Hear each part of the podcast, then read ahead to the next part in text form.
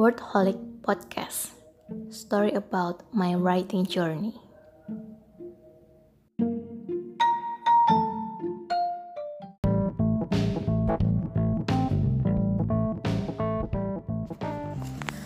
Hari ini saya akan berbicara tentang menulis bukan untuk terlihat pintar. Banyak sekali teman-temannya mengetahui bahwa saya suka menulis dan suka membaca buku, sering kali diidentikan dengan pintar. Memang benar, saya pun sangat mengagumi orang-orang yang suka membaca banyak buku bagus, berbobot, dan juga bisa membuat tulisan yang tentunya memberikan pembacanya inspirasi dan juga memberikan sesuatu hal yang baru buat pembaca. Itulah yang saya inginkan juga setiap kali saya menulis blog ataupun buku. Namun nyatanya stereotip tentang menulis itu membuat seseorang menjadi pintar itu rasanya sedikit kurang tepat bagi saya. Buat saya, Menulis itu adalah jalan agar saya bisa mengutarakan opini dan juga pendapat secara bebas.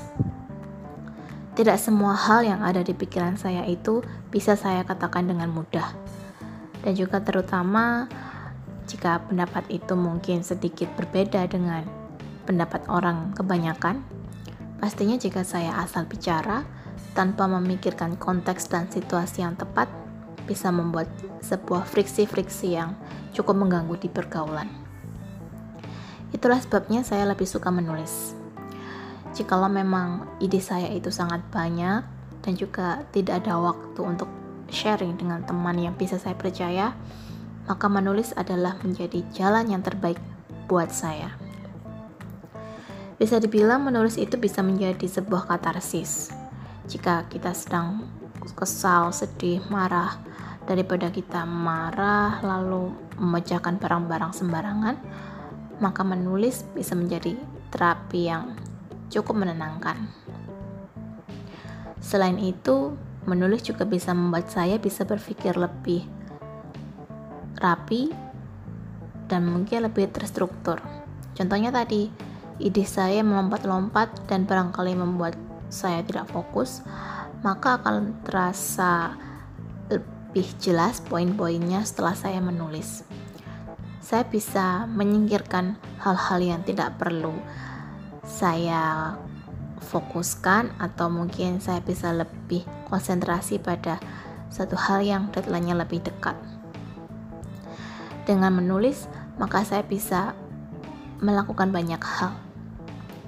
Soal terlihat pintar atau tidak, itu biasanya malah membuat diri saya merasa tertekan dan merasakan pressure.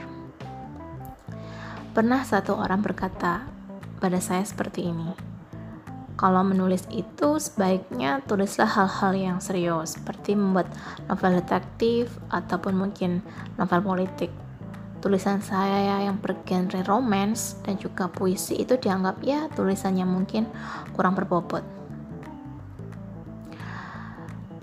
Jujur sih, sebenarnya Waktu dibilang seperti itu, saya sedikit sakit hati dan tersinggung. Padahal banyak pembaca yang merasa terhibur dan juga tersentuh hatinya ketika membaca novel-novel saya yang bergenre romance. Akhirnya setelah berpikir sebentar, saya menemukan jawabannya. Bahwa saya menulis bukan untuk dipuji orang lain.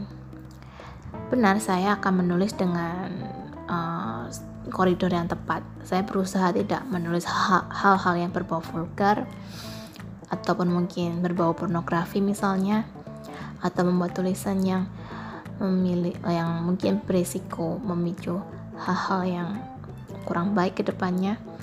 Saya berusaha untuk membatasi di bagian seperti itu. Tetapi kalau memang saya hobi menulis romance ataupun mungkin menulis sajak, itu berarti tulisan saya tidak berbobot dan tidak berhak untuk dibaca orang lain? Tentu itu bukan hal yang tepat jika saya terus fokus pada pendapat seperti itu. Buat kalian yang mungkin tertarik untuk menulis puisi, cerpen, bahkan cerita anak sekalipun, tulisan kalian adalah tulisan yang berharga dan juga bisa memberikan manfaat bagi pembacanya. Meskipun kamu menulis sebuah cerita anak yang dipenuhi dengan gambar menarik, it's okay, it's fine. Tidak perlu minder dengan para penulis cerita sejarah ataupun mungkin cerita detektif yang membuat pikiran ini rumit untuk membaca.